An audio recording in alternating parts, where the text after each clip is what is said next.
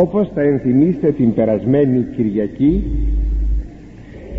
είχαμε αναλύσει το όραμα εκείνο του Ιερού Ευαγγελιστού Ιωάννου που είδε το κόκκινο θηρίο επί του οποίου εκάθετο η πόρνη γυναίκα. Και συνεχίζουμε το, το θηρίο το κόκκινο ή το γέμον ονόματα βλασφημίας όπως ήδη το βλέπει ο Ιερός Ευαγγελιστής. Τι σημαίνει αυτό; Ότι όπως λέγει ο άνθιμος Ιεροσολύμων ότι τούτο το θηρίον εδίδαξε τους οπαδούς αυτού πάσας τας κατά Θεού βλασφημίας. Είναι όλες εκείνες οι βλασφημίες που ακούονται σήμερα γιατί πρέπει να το πούμε ότι το κόκκινο θηρίο ζει και κινείται και ενεργεί παγκοσμίως και επιδρά επί όλων των ανθρώπων μικρών και μεγάλων και με τον τρόπο αυτόν οι βλασφημίες του ε, μεταδίδονται σε όλη τη γη το αποκορύφωμα της βλασφημίας είναι το γνωστό φαινόμενο της αθείας. Ο αρχαίος κόσμος αγαπητοί μου δεν εγνώριζε το φαινόμενο της αθείας πλην μεμονωμένων περιπτώσεων. Είναι φαινόμενο και προνόμιο δυστυχώς των νεωτέρων χρόνων το θηρίον είχε επτά κεφάλια και δέκα κέρατα. Τι σημαίνει αυτό; Επειδή ο προφήτης μας ο Ιερός Ευαγγελιστής εκπλήσεται με τη θέα του θηρίου και της πόρνης γυναικός γι' αυτό το λόγο ο άγγελος λίγο πιο κάτω του λέγει τι εκπλήτεσαι; Εγώ θα σου εξηγήσω εκείνα τα οποία εκπλήτεσαι. Συνεπώς την εξήγηση των επτά κεφαλών και των δέκα κεράτων θα δούμε λίγο πιο κάτω. Όπως ερμηνεύει ο ίδιος ο άγγελος. Εκείνο που πρέπει ιδιαιτέρως να υπογραμμιστεί και το οποίο πρέπει να το καταλάβουμε πολύ καλά είναι ότι πάρα πολλά πράγματα μπορούμε ήδη σήμερα να τα εξηγούμε όπως μας περιγράφονται στο βιβλίο της Αποκαλύψεως. Εξάλλου είναι μια βασική θέση ερμηνευτική αυτή όταν λέγει ο Ανδρέας Κεσαρίας ότι ο χρόνος της νύφουση αποκαλύψει. Ο χρόνος που περνά και φτάνουμε προς το τέλος και που κατά τη διαδρομή του έχουμε, έχουμε πλήρωση των προφητείων αλλά εις εκείνους που νύφουν. Εις εκείνους οι οποίοι έχουν μια καθαρότητα καρδίας και έχουν πνεύμα Θεού αυτοί θα κατανοούν. Διότι αν αγαπητοί μου το βιβλίο της Αποκαλύψεως θεωρείται ότι είναι σφραγισμένο με επτά σφραγίδες και ότι είναι ένα βιβλίο άπιαστο και ότι ματαιοπονούν οι χριστιανοί να το πιάσουν στα χέρια τους τότε σας ερωτώ γιατί εγγράφει νομίζω δεν υπάρχει μεγαλύτερο επιχείρημα από το ερώτημα αυτό. Γιατί εγγράφει; Εάν δεν έρχεται να εξυπηρετήσει την εκκλησία.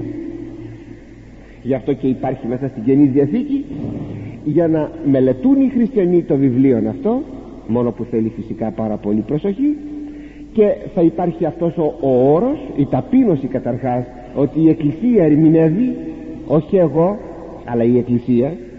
Και δέχομαι την ερμηνεία της εκκλησίας γιατί αν θα βάλω τη δική μου ερμηνεία θα πλανηθώ και ότι ο χρόνος θα αποκαλύψει σε εκείνους που νύφουν τότε αναμφισβήτητα τότε θα έκανα έγκλημα κατά του εαυτού μου εάν δεν μελετούσα το βιβλίο της Αποκαλύψεως. Διότι το βιβλίο αυτός σκοπός έχει να με προειδοποιήσει πως θα στέκομαι στους εκάστοτε αντιχρίστους της κάθε εποχής και εις τον έσχατον προσωπικών πλέον αντίχριστων και η γηνή είναι περιδευλημένη πορφυρούν και κόκκινων και και χρυσωμένη χρυσίο και λιθοτιμίο και μαργαρίτες έχουσα ποτήριον χρυσούν εν τη χειρή αυτής γέμων βδελιγμάτων και τα ακάθαρτα της πορνείας αυτής. Κεφάλαιο 17 στίχος 4 όπως βλέπουμε συνεχίζει εδώ ο Ιερός Ευαγγελιστής στην περιγραφή του οράματός του με αυτή τη γυναίκα την πόρνη την Βαβυλώνα Ρώμη.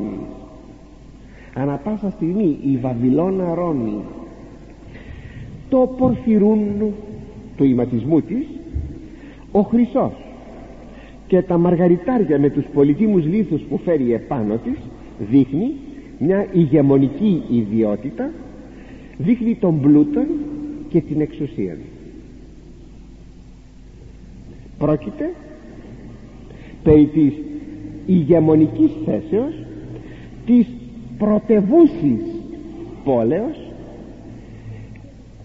μιας υπερδυνάμεως και ταυτοχρόνως της αντιθέ, αντιθέου διαθέσεως έναντι της Εκκλησίας. Είπα μιας υπερδυνάμεως. Δηλαδή η πόλης πρωτεύουσα Βαβυλώνα Ρώμη μιας υπερδυνάμεως. Μη πηγαίνει το μυαλό σας ότι αναφέρεται σε μια υπερδύναμη.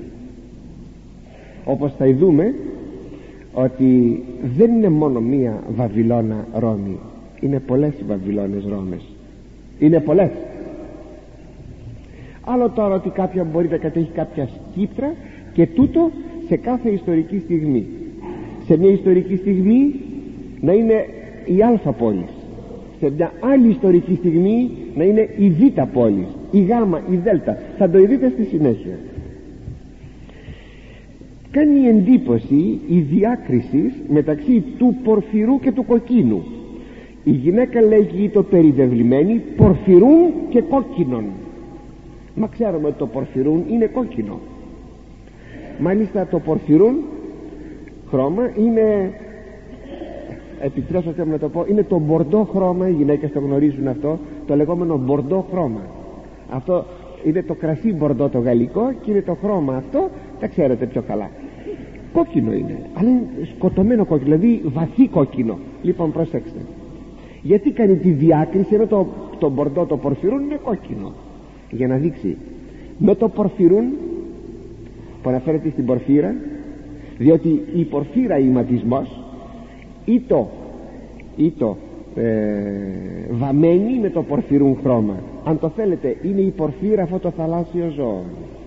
Από εκεί πέραν το χρώμα και κατ' επέκταση λέγεται το χρώμα πορφυρούν. Και επειδή έβασαν τα πλούσια ε, ημάτια της αρχαιότητας που φορούσαν οι πλούσιοι και οι βασιλείς ονομάστηκε και το ημάτιο που ήταν από το χρώμα αυτό ονομάστηκε πορφύρα. Ενώ η αρχική ονομασία αναφέρεται σε ένα, σε ένα μικρό μαλάκιο είναι της θαλάσσης. Προσέξτε λοιπόν υπάρχει διάκριση μεταξύ του πορφυρού και του κοκκίνου. Το πορφυρού να δείξει την εξουσία της τον πλούτο της και το κόκκινο το αιμοχαρές της ότι χαίρεται στο αίμα. Χαίρεται στο αίμα.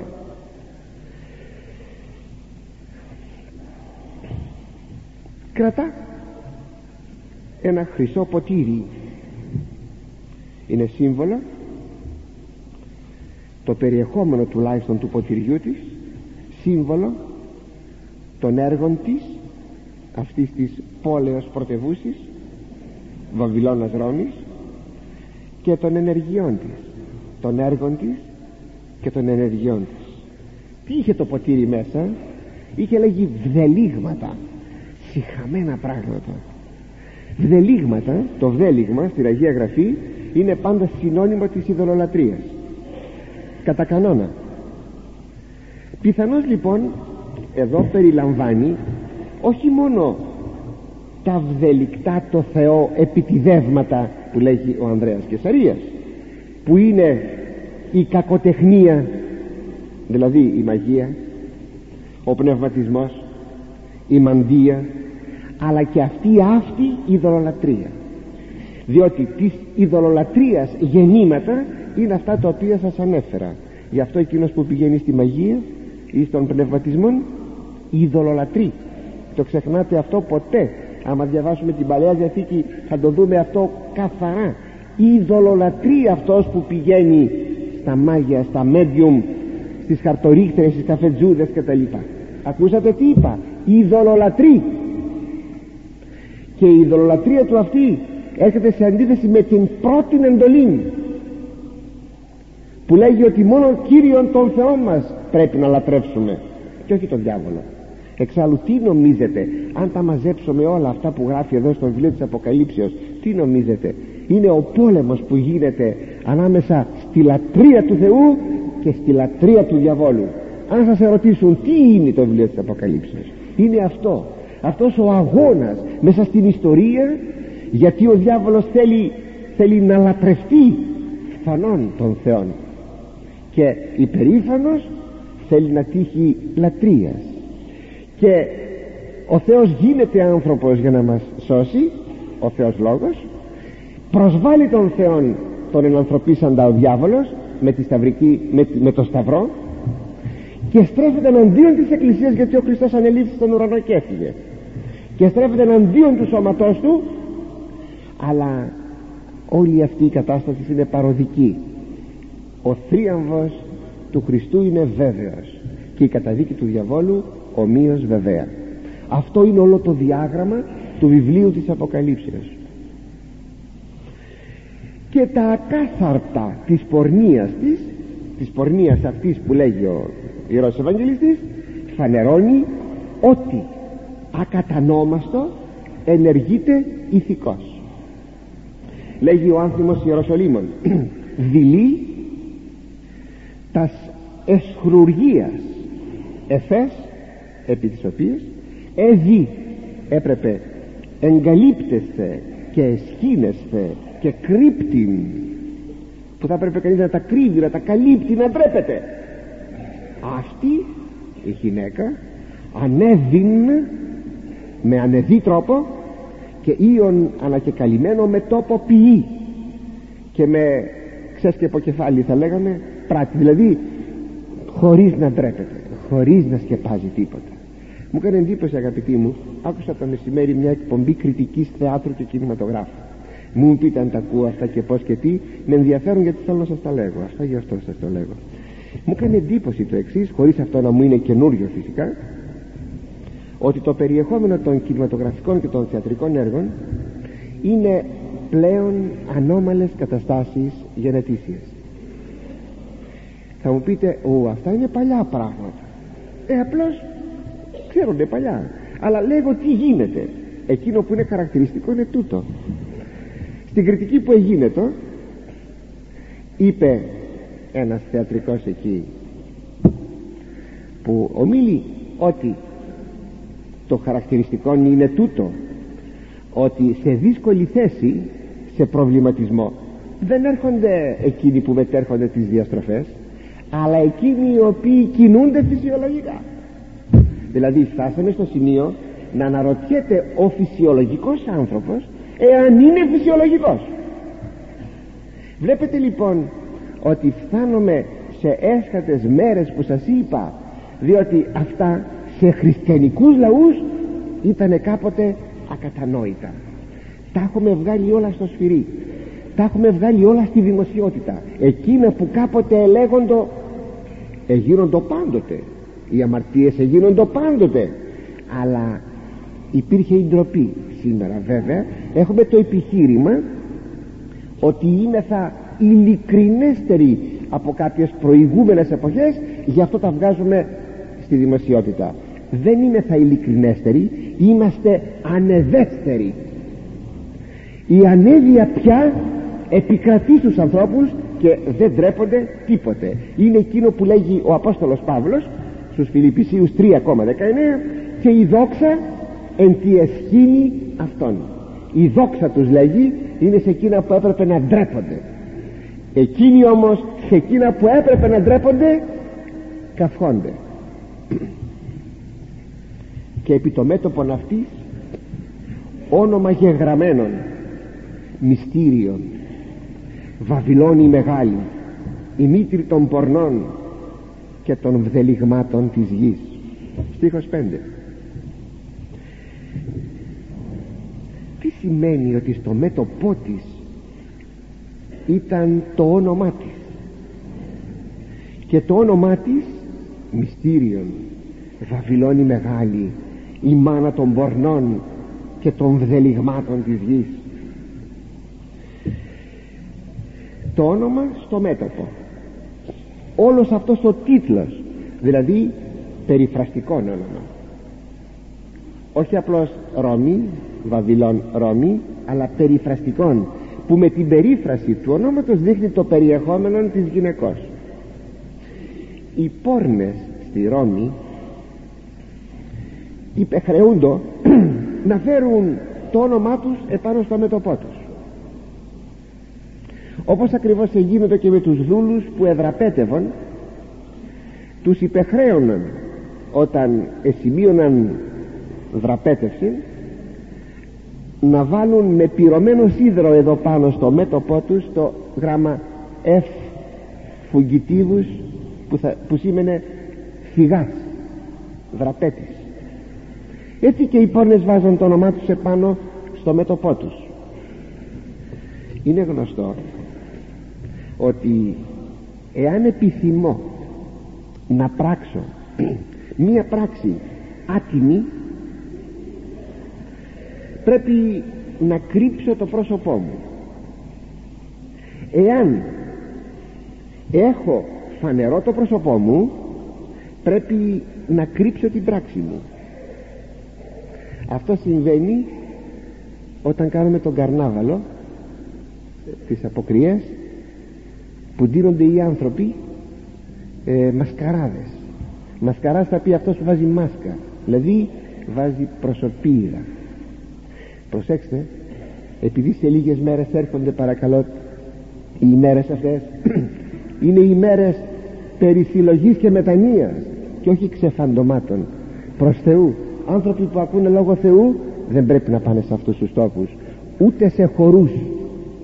Ούτε ακόμη επιτρέψατε μου ούτε χορούς σωματείων αν υποτεθεί ότι εκεί πέρα υπάρχει η αμαρτία.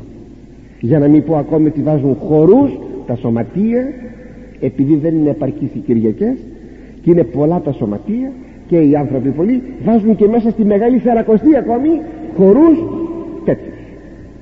Θεός να φυλάξει. Λοιπόν τι θα πει βάζω ένα προσωπείο έκρυψα, έκρυψα το πρόσωπό μου. Και αφού το έκρυψα τότε μπορώ να ανοίξω τον οχετό της καρδιάς μου. Γιατί δεν τρέπομαι το πρόσωπό μου είναι κρυμμένο. Αν πρέπει πάλι να αποκαλύψω το πρόσωπό μου τότε θα βουλώσω τον οχετό της καρδιάς μου. Βλέπετε πως κινούμεθα; Έτσι κινούμεθα. Έτσι κινούμεθα και είναι φανερό αυτό αυτές τις μέρες που μεταμφιέζονται οι άνθρωποι για να μην πω βέβαια ότι μεταμφιεσμένοι είναι οι άνθρωποι πάντοτε. Ωστόσο ωστόσο οι πόρνες γυναίκες στη Ρώμη έβαζαν τον τίτλο τους στο μέτωπό τους και δεν τους ένιζε πια τίποτα.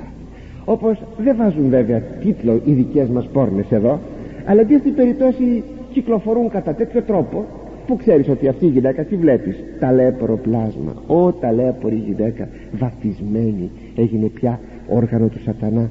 Αυτή η γυναίκα είναι πια θύμα του διαβόλου θύμα των κακών ανθρώπων θύμα του εαυτού της. Τι βλέπουμε πως κυκλοφορεί. Δεν τρέπεται τίποτε.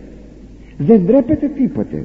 Τι σημαίνει αυτό; Σημαίνει ότι πλέον εφτάσαμε σε μια κατάσταση πορώσεως της ψυχής που εκείνο που μας έκανε μέχρι τώρα να ντρεπόμαστε πια δεν ντρεπόμαστε.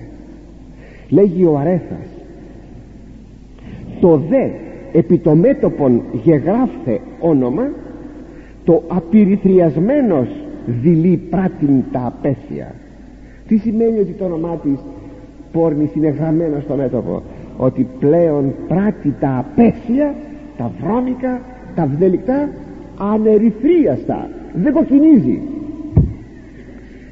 Είναι γνωστό ότι το κοκκίνισμα σήμερα θεωρείται μειονέκτημα. Η σύγχρονη παιδαγωγική λέγει μη βοηθάτε το παιδί σας να κοκκινίζει από ντροπή. Είναι κόμπλεξ. Και όμως οι αρχαίοι Έλληνες είχαν θεοποιήσει παρακαλώ την ντροπή. Διότι η ντροπή είναι στολίδι και στην γυναίκα και στον άντρα. Και στον νέο και στη νέα. Και στο παιδί. Και στο γέρο άνθρωπο. Αν χάσουμε την ντροπή τότε τότε τα χάσαμε όλα. Η ντροπή είναι κάγκελο που σε βοηθάει να μην διαπράξεις την αμαρτία αλλά και να μην τη μεταδώσεις ακόμη αν υποτεθεί ότι μέσα σου δεν ζεις ενάρετα αλλά έχεις ντροπή. Σε εμποδίζει να τη μεταδώσεις όταν φτάσεις στο σημείο πλέον την ντροπή να τη διώξεις και να αφήνεις τον εαυτό σου ελεύθερον οχετό είσαι πλέον ένα σημείο ηθικής μολύσεως αγαπητοί μου φτάσαμε σήμερα να λέμε ότι τα παιδιά μας δεν πρέπει να τα μεγαλώνουμε με το αίσθημα της ντροπής, γιατί γίνονται λέει κομπλεξικά γιατί γίνονται παιδιά τα οποία ε, δεν έχουν το θάρρος της ζωής. Σαν να είναι η ντροπή ανασταλτικό στοιχείο της επιτυχίας μας μέσα στη ζωή. Εκεί φτάσαμε αγαπητοί. Πάντως σήμερα η διαφήμιση του κακού η, παρουσία της, η παρουσίαση της διαστροφής και η κάθιση και το παράλογο ακόμη και ο αναρχισμός ακόμη τι είναι ο αναρχισμός; Ένας παραλογισμός είναι. Μία άρνηση κάθε καθιερωμένου όλα αυτά αγαπητοί μου εδώ βρίσκονται. Στο ότι έφυγε η ντροπή. Αν βλέπουμε μία κοινωνία που φοβόμαστε να περπατήσουμε που διστάζουμε να μιλήσουμε και λέμε ότι η κοινωνία μας πλέον έγινε μια ζούγκλα δεν μιλώ για την ελληνική πραγματικότητα αλλά μιλώ για μια παγκόσμια πραγματικότητα επειδή το βιβλίο της Αποκαλύψεως δεν κινείται στα όρια της Ελλάδος αλλά είναι ένα παγκόσμιο βιβλίο και αυτό μην το ξεχνάτε ανα πάσα στιγμή. Εγώ μπροστά μου ανα πάσα στιγμή έχω ολόκληρο τον κόσμο όλη τη γη μας. Άλλο ότι μερικά πράγματα έχουν μια κάτι το ιδιαίτερο σε μας όλα αυτά είναι γιατί έφυγε η ντροπή και τι το γραμμένο στο μέτωπο αυτής της πόρνης γυναικός της ανερυθρίας της της ξεδιάντροπης που δεν κοκκινίζει. Μυστήριον Βαβυλώνη μεγάλη η μήτυρ των πορνών και των δελιγμάτων της γης. Η έκφραση μυστήριων λέγει πολλά όπως όταν καλεί ο άγγελος τον Ιωάννη και του λέγει έλα να σου υπό το μυστήριο της γυναικός είναι στον παρακάτω στίχος στον 7 ίσως εκεί εννοεί το μυστήριο του κακού και της ανομίας όπως ο Απόστολος Παύλος τους Θεσσαλονικής Β Θεσσαλονικής 2,7 που αναφέρεται στον Αντίχριστον λέγει το μυστήριο ήδη ενεργείται της ανομίας. Όπως δηλαδή η σωτηρία αποτελεί ένα μυστήριο έτσι και το κακό αποτελεί ένα μυστήριο. Δηλαδή ένα βάθος ανεξιχνίαστο και ακατανόητο. Πράγματι μπορούμε να αντιληφθούμε να αισθανθούμε αυτό το ακατανόητο του μυστηρίου της ανομίας διότι το να επιμένει μία λογική ύπαρξη όπως είναι ο διάβολος ή όπως είναι ο άνθρωπος που γίνεται πλέον τέλειον όργανο του σατανά το να επιμένει στο κακό όταν βλέπει ότι αναμένεται, αναμένεται η αιωνία κόλασης ο διάβολος γνωρίζει ότι θα πάει στην κόλαση. Το ξέρει πολύ καλά. Ο διάβολος έχει διαβάσει τα βιβλία όλα της εκκλησίας μας. Τα έχει διαβασμένα όταν ήρθε ο Χριστός και έβγαλε τους δαίμονες από τον δαιμονισμένο ζήτησαν και παρεκάλεσαν στους χείρους να πάνε και όχι στην κόλαση. Ήλθες να μας βασανίσεις πριν την ώρα μας. Α ώστε λοιπόν πιστεύουν ότι θα βασανιστούν. Μα βέβαια το λέει η Αγία Γραφή. Τα δαιμόνια πιστεύουσι και όχι μόνο λέει πιστεύουσι αλλά και φρύτουσι πιστεύουν και φρύτουν γνωρίζει ο διάβολος ότι θα πάει στην κόλαση. Γιατί όμως δεν μετανοεί; Γιατί δεν αλλάζει; Ένα μυστήριο. Είναι κάτι το ακατανόητο το παράλογο. Ίσως ακόμη υπό την λέξη μυστήριον που προηγείται του όλου περιφραστικού ονόματος της πόρνης γυναικός να θέλει ο Ευαγγελιστής Ιωάννης να επιστήσει την προσοχή του αναγνώστου στο περιεχόμενο του ονόματος της πόρνης. Δηλαδή ε, αν έπρεπε αυτό να το παρουσιάσουμε με μία έκφραση προσώπου θα έπρεπε το πρόσωπο να πάρει ειδική στάση να κάνει ειδικούς μορφασμούς. Αλλά επειδή δεν έχουμε το πρόσωπο βάζει τη λέξη μυστήριον. Και έτσι ο αναγνώστης ή ο ακροατής να αντιληφθεί ότι εδώ κάτι έχει. Να προσέξω λοιπόν αυτό το σημείο αφού προτάσετε η λέξη μυστήριο εν συνεχεία χαρακτηρίζεται η γυναίκα Βαβυλώνα η μεγάλη μητέρα των πορνών και των βδελιγμάτων της γης εδώ μητέρα.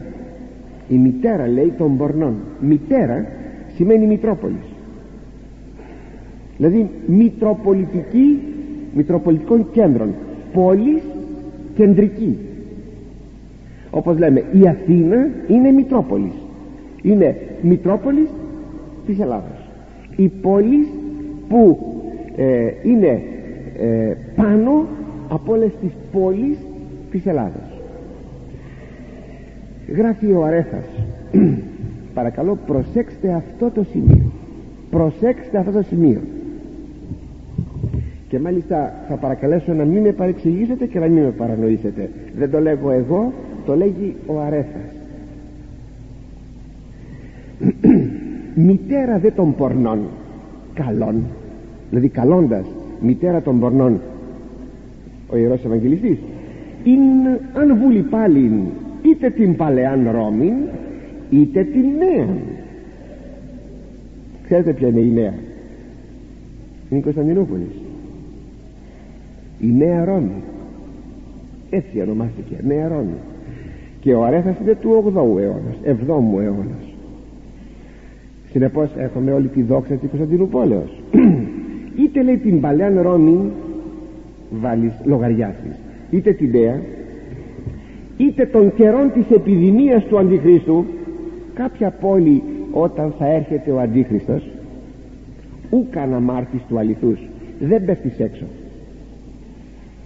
Διότι αμφότερε το κράτος ανεδέξαντο των άλλων πόλεων και εκάστη κόρον έσχε των Αγίων μαρτύρων του αίματος. Η κάθε μια από αυτές στάθηκε Μητρόπολης και η κάθε μια από αυτές έβαλε την μετοχή της των οβολών της στο να χυθούν αίματα Αγίων. Θα μου πείτε η Κωνσταντινούπολη γιατί για την Ρώμη δεν τίθεται θέμα. Όλοι ξέρουμε ότι στάθηκε η Μητρόπολης του διωγμού των χριστιανών. Όλοι το ξέρουν. Η Νέα Ρώμη η Κωνσταντινούπολη η Κωνσταντινούπολη σε δημιούργησε αγαπητοί μου τους ομολογητάς της πίστεως ποιος, ποιους δεν πρωτοαναφέρω ποιους; Θα σας αναφέρω τον Άγιο Θεόδωρο το Σουδίτη τον Θεόδωρο των Γραπτών. Ποιους να σας πρωτοαναφέρω τι βασανιστήρια υπέστησαν από τους αιρετικούς που επεκράτουν στην Κωνσταντινούπολη. Λοιπόν Ρώμη έδωσε το μέτρο της κακίας της με τους θυγερούς εκείνους εγκληματίας αυτοκράτοράς της που επολέμησαν την Εκκλησία και τους Αγίους του Χριστού και έδωσε όχι μόνο η Ρώμη αλλά και το Ιμπέριουμ η Ρωμαϊκή Αυτοκρατορία έδωκε όλων εκείνων τον αριθμό των εκατομμυρίων μαρτύρων. Αλλά για τη Νέα Ρώμη σας εξήγησα είναι όλοι εκείνοι που εστάθησαν ομολογητέ της πίστεως εναντίον των αιρέσεων. Πόσες αιρέσεις δεν επεκράτησαν; Και πόσες διώξεις δεν έγιναν εναντίον των Αγίων του Θεού αλλά και των Ορθοδόξων. Σας αναφέρω τον Ιερό Χρυσόστομο. Επειδή έλεγε την αλήθεια εξορίστη και απέθανε στην εξορία εάν αυτό συνέβη στον Πατριάρχη σκεφτείτε παρακάτω τι έχει γίνει. Αλλά και ο Ιουλιανός ο αυτοκράτορ έδωσε με την παρουσία του μια αναλαμπή αυτής της δυσεβίας που επεκράτησε έστω λίγο στην Κωνσταντινούπολη έδωσε και αυτό το μέτρο του όταν επεθύμει να επαναφέρει την ειδωλολατρία αυτά που σας λέγω όπως σας τα λέγω δεν τα αναφέρει μόνο ο Αρέφας αλλά τα αναφέρει και ο Ανδρέας Κεσαρίας. Και αναφέρει ακριβώς και τον Ιουλιανό και τις αιρέσεις και τα λοιπά. Αλλά για να μην σας κουράζω δεν λέγω τη γνώμη του μετά από την πτώση της νέας Ρώμης ποια διεξεδίκησε των τίτλων της τρίτης Ρώμης; Ίσως φαίνεται παράξενο. Είναι η Μόσχα. Η Ορθόδοξος Μόσχα. Είπε όχι τώρα δεν είναι καινούριο. Είναι παλιό από την εποχή των Τζάρων είπε η Κωνσταντινούπολης προς μεγάλη θλίψη της παλαιάς Ρώμης ονομάστηκε Νέα Ρώμη διότι η παλαιά έπεσε έλαμψε η Νέα Ρώμη η Κωνσταντινούπολης τώρα η, η Κωνσταντινούπολης η Νέα Ρώμη έπεσε είπε η Μόσχα το Πατριαρχείο της Μόσχας το Ορθόδοξο έπεσε το 1453 ήρθε η σειρά μας. Να διεκδικήσουμε τον ρόλο της τρίτης Ρώμης. Έγινε τρίτη Ρώμη η Μόσχα. Έγινε από την άλλη της πλευρά από την κακή της πλευρά. Από την πλευρά εκείνη την οποία αναφέρει η αγαπητή μου Ευαγγελιστής Ιωάννης. Είναι η Βαβυλώνα Ρώμη. Είναι εκείνη η οποία προσέφερε και αυτή η τρίτη Ρώμη τον οβολό της στο αίμα των μαρτύρων και των Αγίων του Ιησού Χριστού. Πόσοι δεν αθανατώθησαν ακριβώς διότι επίστευαν στον Ιησού Χριστό Ιδού η τρίτη Ρώμη. Δεν τα λέγω εγώ. Τα λέγει η ιστορία. Τα λέγουν οι ερμηνευτές. Ο Ανδρέας σημειώνει. Θα ακούτε λίγα θα καταλαβαίνετε πολλά εφόσον όλες αυτές οι Μητροπόλεις είναι φορείς της αθείας ή της αντιθέσεως ή των αντιθέων δυνάμεων όπως θέλετε πάρτε είτε φανερά είτε όχι φανερά. Μάλιστα που διάβαζα ε, ότι η μεγαλύτερη αίρεση που ενωθέθηκε το Ευαγγέλιο ήταν ο τρίτος γάμος ενός, ενός Βυζαντινού αυτοκράτορος συγχωρήσατε με αυτή τη στιγμή μου διαφεύγει το όνομα τους ο οποίος εζήτησε να κάνει τρίτον γάμον και με τον τρίτον γάμον εισήχθη πλέον η νοθεία του Ευαγγελίου μέσα σε ολόκληρο τον Ορθόδοξο κόσμο. Και αυτά εν Κωνσταντινούπολη. Μην νομίζετε ότι χαριζόμαστε λέμε και τα δικά μας και τα γενέτερά μας γιατί η Κωνσταντινούπολη είναι δική μας. Μη σας ε, εκπλήσει το γεγονός ότι εκεί είναι η, η Αγία Σοφία ή στη Μόσχα είναι μεγάλη ναή. Δεν έχει σημασία. Είναι οι αντίθεες δυνάμεις που ενεργούν κατά της Εκκλησίας του Χριστού. Γράφει λοιπόν ο Ανδρέας Μήκυρ το της ψυχικής πορνείας είναι ταύτην διδάσκαλον τες αρχομένες πόλεση τας βδελικτάς στο Θεό παρανομίας τίκτουσαν ώστε λοιπόν τι είναι αυτή η μητέρα η Μητρόπολη δηλαδή η Βαβυλώνα Ρώμη που σε κάθε εποχή είναι κάποια πόλης ή κάποιες πόλεις. Είναι το κέντρο από όπου εκπηδούν όλες οι ληστικές αμαρτωλές και αθεϊστικές θεωρίες. Όλες εκείνες που αναφέρονται τόσο στην κοσμοθεωρία όσο και στην βιοθεωρία όσο δηλαδή, τόσο δηλαδή στο να ερμηνεύσεις τη ζωή το σύμπαν όσο και τον αρμηνεύσεις τη ζωή το βίο κοσμοθεωρία και βιοθεωρία. Είναι όρη της φιλοσοφίας αυτή. Πάντως υπό το όνομα μητέρα φανερούται ακόμη το κακό παράδειγμα της αρχούσης πόλεως προς τις αρχόμενες πόλεις. Αυτές που είναι κάτω από την άρχουσα πόλη ε, την οποία φυσικά σαν μητέρα που λάμπει μιμούνται οι θυγατέρες όταν η μεγάλη πόλη προσφέρει τα φώτα της εντός εισαγωγικών της αθείας και τα λοιπά τι θα κάνουν οι μικρότερες πόλεις παρακαλώ; Πάρτε παράδειγμα την Αθήνα. Όταν η Αθήνα από τα μέσα ενημερώσεως παρουσιάζει όλη τη βρωμιά της ασφαλώς η Αθήνα έχει και πολλές καλές πλευρές αναμφισβήτητα αλλά παρουσιάζει όλη τη βρωμιά της τι θα κάνει η επαρχία; Πέστε μου τι θα κάνει η επαρχία; Οι επαρχιακές πόλεις δεν θα μιμηθούν. Αναμφισβήτητα θα μιμηθούν. Γι' αυτό αγαπητοί μου κάνω μια έκκληση στην αγάπη σας. Θα έλεγα μη μιμήστε της Μητροπόλης του κακού της διαφθοράς της διαστροφής της απιστίας και της αθείας μη μιμήστε. Θα λέγαμε κάτι ακόμη όσο στέκεται ακόμα όσο μπορεί να στέκεται ακόμα η επαρχία κρατήσατε την να στέκεται.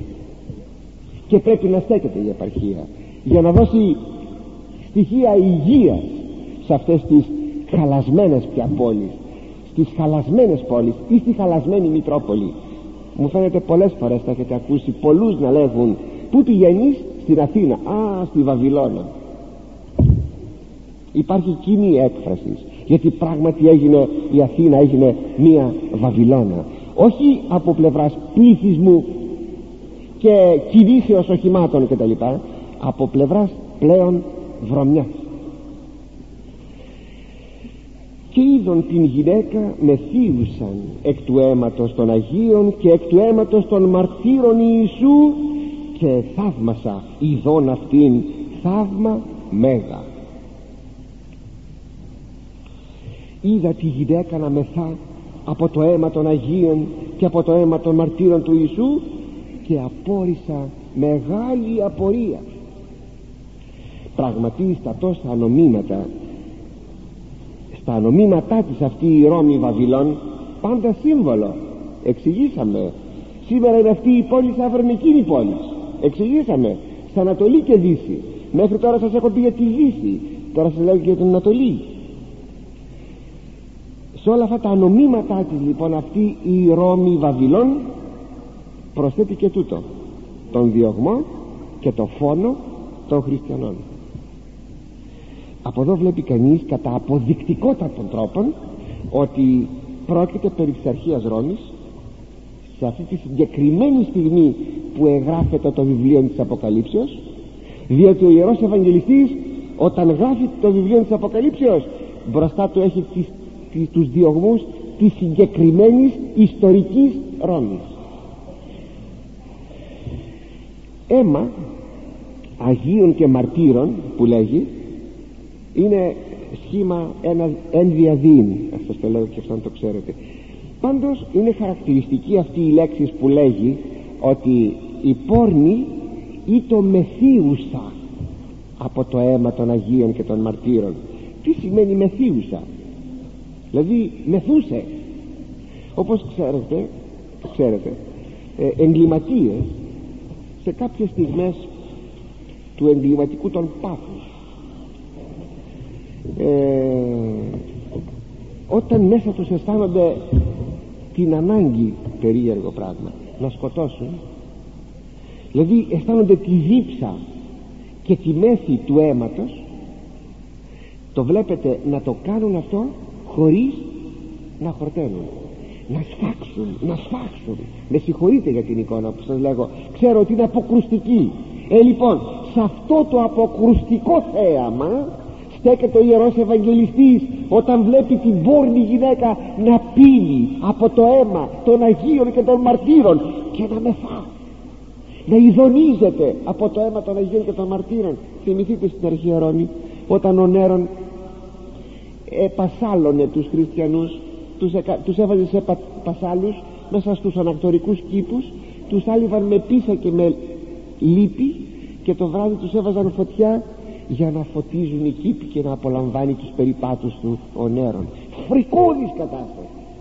Φρικώδης. Μπροστά λοιπόν σε αυτό το θέαμα ο Ιερός Ευαγγελιστής που είναι μια λεπτή φύσης και πνευματική φύσης απορεί εκπλήσεται και είπε μη ο άγγελος γιατί εθαύμασας μου είπε ο άγγελος γιατί απόρρισες εγώ ερώσει το μυστήριο της γυναικός και του θηρίου του βαστάζοντος αυτήν του έχοντος τα σεπτά κεφαλάς και τα δέκα κέρατα εδώ προπαρασκευάζεται με την ερώτηση που κάνει ο άγγελος το έδαφος δια την παρακάτω ερμηνεία διότι δεν περιμένει να το απαντήσει τίποτα ο Ιωάννης προχωρεί κατευθείαν ο άγγελος και του λέγει γιατί απορείς εγώ θα σου εξηγήσω το μυστήριο αυτής της γυναικός και του θηρίου που τη βαστάζει που έχει τα επτά κεφάλια και τα δέκα κέρατα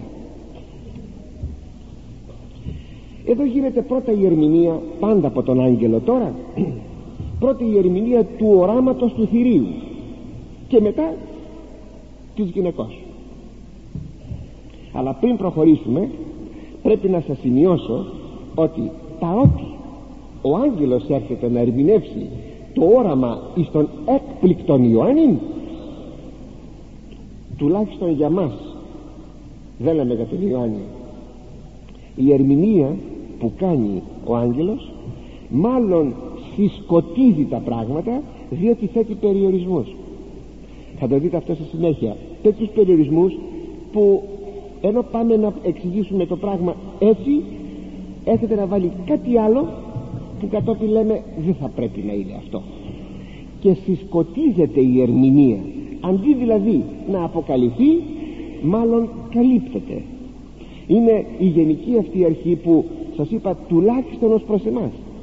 Διότι πιθανότατα ο άγγελος ηρμήνευσε εις τον Ιερόν Ευαγγελιστή τα πράγματα σαφώς αλλά διευνοήτους λόγους που σας έλεγα και την περασμένη φορά ο Ιερός Ευαγγελιστής συσκοτίζει την ερμηνεία που το κάνει ο άγγελος για να μην διωχθεί η Εκκλησία περισσότερο.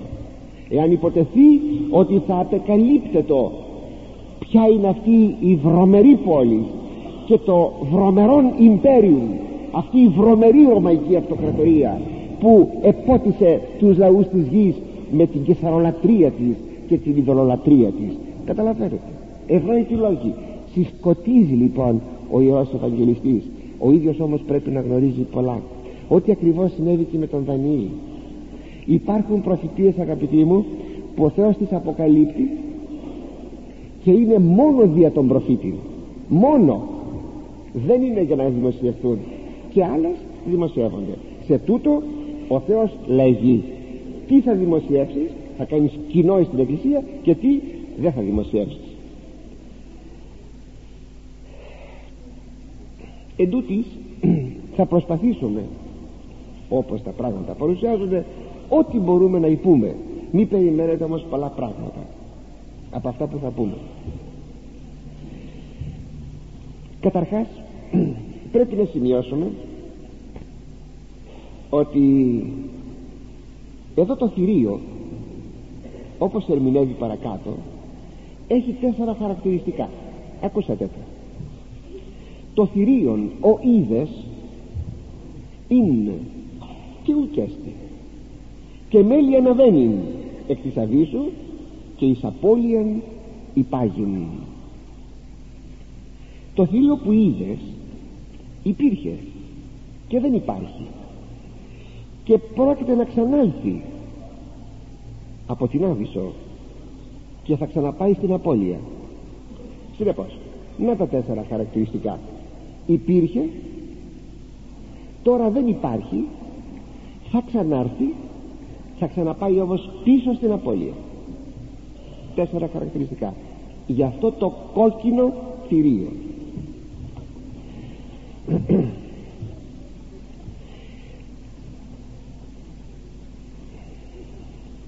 για το θηρίο.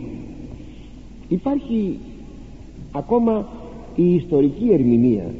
Δηλαδή τώρα κάνουμε ερμηνεία της ερμηνείας. Ερμηνεία της ερμηνείας του αγγέλου. Εκείνη η δυσκολία.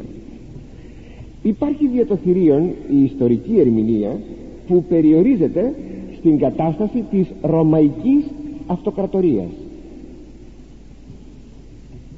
Υπάρχει και η εσχατολογική ερμηνεία που περιορίζει τα γνωρίσματα αυτά στους εσχάτους χρόνους.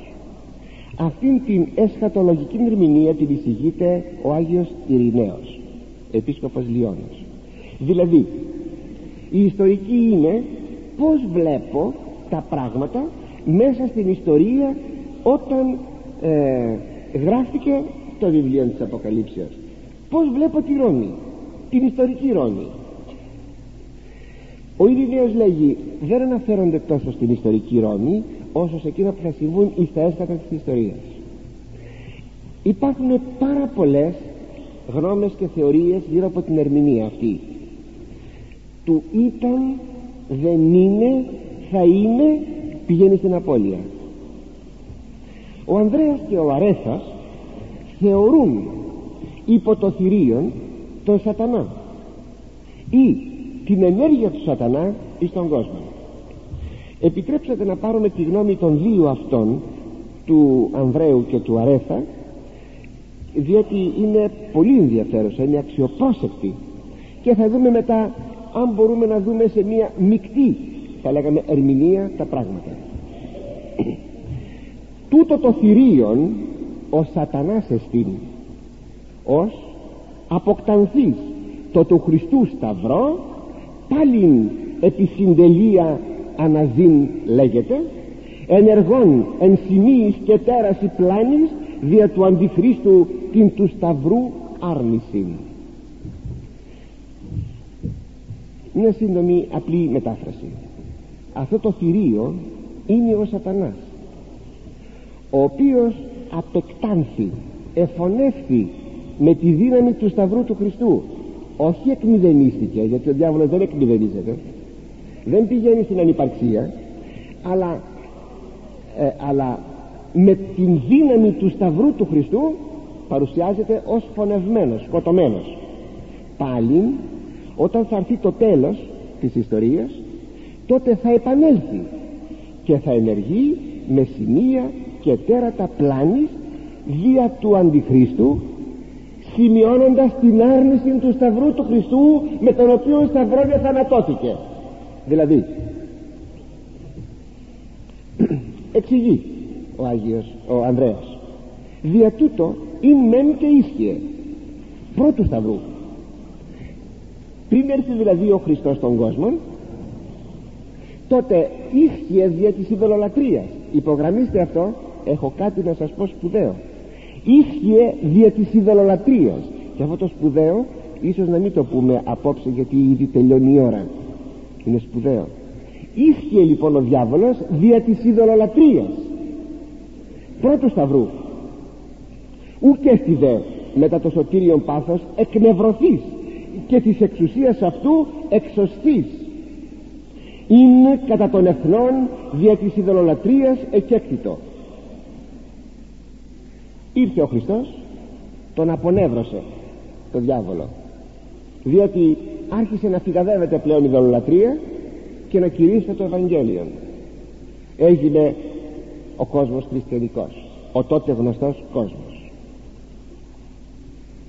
Παρέστε δε συνεπώς δεν υπάρχει ο υπήρχε τώρα δεν υπάρχει. Το θηρίον υπήρχε πρώτου σταυρού τώρα δεν υπάρχει. Παρέστε δε εν τη συντελεία κατά τον τρόπον ονειρήκαμεν το παρέστε είναι του πάρινη θα είναι παρόν είναι μέλλον του πάρινη θα είναι παρόν δε εις το τέλος της ιστορίας. Με τον τρόπο που είπαμε λέει ο Άγιος Ανδρέας ένθεν γάρ ο Αντίχριστος των σατανών εν εαυτό φέρον αυτός ο Αντίχριστος που θα φέρει το διάβολο μέσα του επολέθρο ανθρώπων παραγύρεται οδεύων εις απώλειαν εν το αιώνι το μέλλοντι και επειδή όταν θα έρθει θα πλανήσει την οικουμένη ο διάβολος και ο αντίχριστος και ο ψευδοπροφήτης οδεύουν εις την αιωνία κόλαση εις την απώλεια. Να λοιπόν το θηρίο ή το πρώτο σταυρού. Δεν υπάρχει τώρα γιατί κηρύσσεται το Ευαγγέλιο. Θα ξαναέλθει πάλι να ταράξει τον κόσμο με καινούρια ειδωλολατρία και τότε πηγαίνει στην απώλεια. Το τέταρτο χαρακτηριστικό. Αυτή την ερμηνεία όπως είδατε την κάνει ο Ανδρέας και ο Αρέφος. Στην άποψη αυτή του Ανδρέου μπορεί να συνδυαστεί και η ιστορική ερμηνεία. Ως εξής. Στην αρχαιότητα βασιλεύς και βασιλεία ήσαν έννοιες που εταφίζονται. Εάν η γυναίκα είναι η Βαβυλώνα Ρώμη δηλαδή η ιστορική Ρώμη τότε το θηρίο όπως λέγαμε και την περασμένη φορά κατά την ιστορική ερμηνεία είναι το Imperium η Ρωμαϊκή Αυτοκρατορία. Η δύναμη του ίσχυε προ Χριστού διότι ενήργει ο σατανάς στην Ρωμαϊκή Αυτοκρατορία διά της ειδωλολατρίας με τη γέννηση του Χριστού υπέστη ύφεση, ύφεση η δύναμη του σατανά διότι περιορίστηκε η ειδωλολατρία που λέγαμε προηγουμένως. Εις το πρόσωπο όμως του Νέρονος που είναι ο τύπος του Αντιχρίστου η ιστορική ερμηνεία τώρα η ιστορική ερμηνεία εις το πρόσωπο του Νέρονος που είναι ο τύπος του Αντιχρίστου που καταδιώκει τους χριστιανούς και είναι ο πρώτος Ρωμαίος αυτοκράτορ που εξεπέλυσε, εξαπέλυσε διωγμό εναντίον των χριστιανών αναβιεί το θηρίον ανερχόμενον από την Άβυσσο. Ξαναζεί το θηρίον. Αποκορύφωμα όμως αυτού του θηρίου του Νέρονος. Θα είναι ο ιστορικός αντίχριστος ο οποίος και θα πέσει οριστικός και θα οδηγηθεί στην απώλεια. Αυτή είναι ένας συνδυασμός ιστορικής και εσκατολογικής ερμηνείας και θαυμάσονται οι κατοικούντες επί της γης. Ον ούγε έγραψε το όνομα επί των βιβλίων της ζωής από καταβολής κόσμου βλεπόντων το θηρίον ότι είναι και ουκέστη και παρέστε. Α το τέταρτο δεν το βλέπουν. Και τότε λέγει αυτοί που κατοικούν στη γη θα απορρίσουν θαυμάσονται θα απορρίσουν ποιοι θα είναι αυτοί; Αυτοί που το όνομά τους δεν γράφηκε στο βιβλίο της ζωής. Ότι το θηρίο δεν υπάρχει ήτο δεν υπάρχει και θα ξαναυπάρξει. Το τέταρτο η απώλεια αυτό δεν το βλέπω. Έχει σημασία αυτό αγαπητοί αυτό το τέταρτο το βλέπουν μόνο οι πιστοί. Αυτοί που βλέπουν μόνο τα τρία είναι οι άνθρωποι που δεν γράφτηκε το όνομά τους στο βιβλίο της ζωής. Το λέει, κατα... το λέει σαφώς εδώ. Δεν γράφτηκε το όνομά τους στο βιβλίο της ζωής. Είναι εκείνοι που αγαπούν να ζουν στη σκιά του σατανά και ουδέποτε με την προαίρεσή τους δεν θέλησαν να υποταχθούν στον Χριστό ουδέποτε. Είναι η πνευματική γενεά του Κάιν που πάντοτε θέλουν να ορθολογίζουν μόνο και μόνο γιατί έτσι θέλουν να ορθολογίζουν. Για αυτούς η μετάνοια είναι άγνωστος χώρας ή μάλλον είναι μία γελιότηση μετάνοια. Για αυτούς που δίθεν τάχα εξαθλιώνει τον άνθρωπο και τον κάνει ταπεινό και κακομύρι. Έτσι το νομίζω.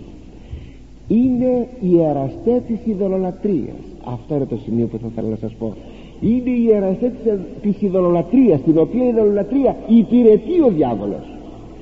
Η ειδωλολατρία όμως με την παρουσία του Χριστού εξιστέρησε αλλά δεν εξαλείφθηκε. Θα το πω άλλη μία φορά. Εξισθένησε αλλά δεν εξαλείφθηκε η ειδωλολατρία ποτέ από το πρόσωπο της γης και δει από τους χριστιανικούς λαούς. Ποτέ. Είναι το θηρίο λοιπόν που υπήρξε και δεν υπάρχει τώρα. Αλλά αυτή όμως είναι η αιώνιοι εραστέ της ειδωλολατρίας που αυτοί οι ίδιοι γίνονται το έδαφος να επανέλθει η ενέργεια του σατανά επάνω στη γη. Με τον αγαπούν τη ειδωλολατρία συνεπώς είναι το αυτή είναι το και μέλη αναβαίνει εκ της αβύσσου. Οι ίδιοι αυτοί οι εραστέ της ειδωλολατρίας θα θαυμάσουν και θα απορρίσουν πως ενώ είχε πεθάνει η ειδωλολατρία η μεγάλη τους αγάπη πως τώρα πάλι ξαναζεί. Αλλά ιστορικά μετά Χριστό το θέμα το πως δηλαδή άρχισε να ξαναζεί η ειδωλολατρία μέσα σε έδαφος χριστιανικό. Αυτό είναι το μεγάλο θέμα αγαπητοί μου το οποίο θα πρέπει ιδιαίτερως να προσέξουμε γιατί το έδαφος αυτό υπάρχει και το οποίο πρώτα Θεός θα αναλύσουμε την ερχομένη Κυριακή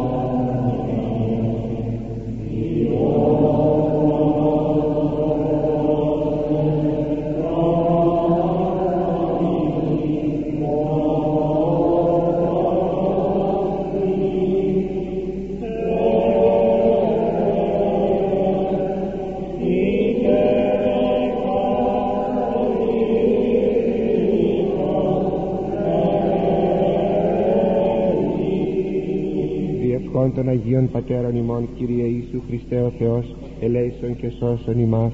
Αμήν. Καλή σας νύχτα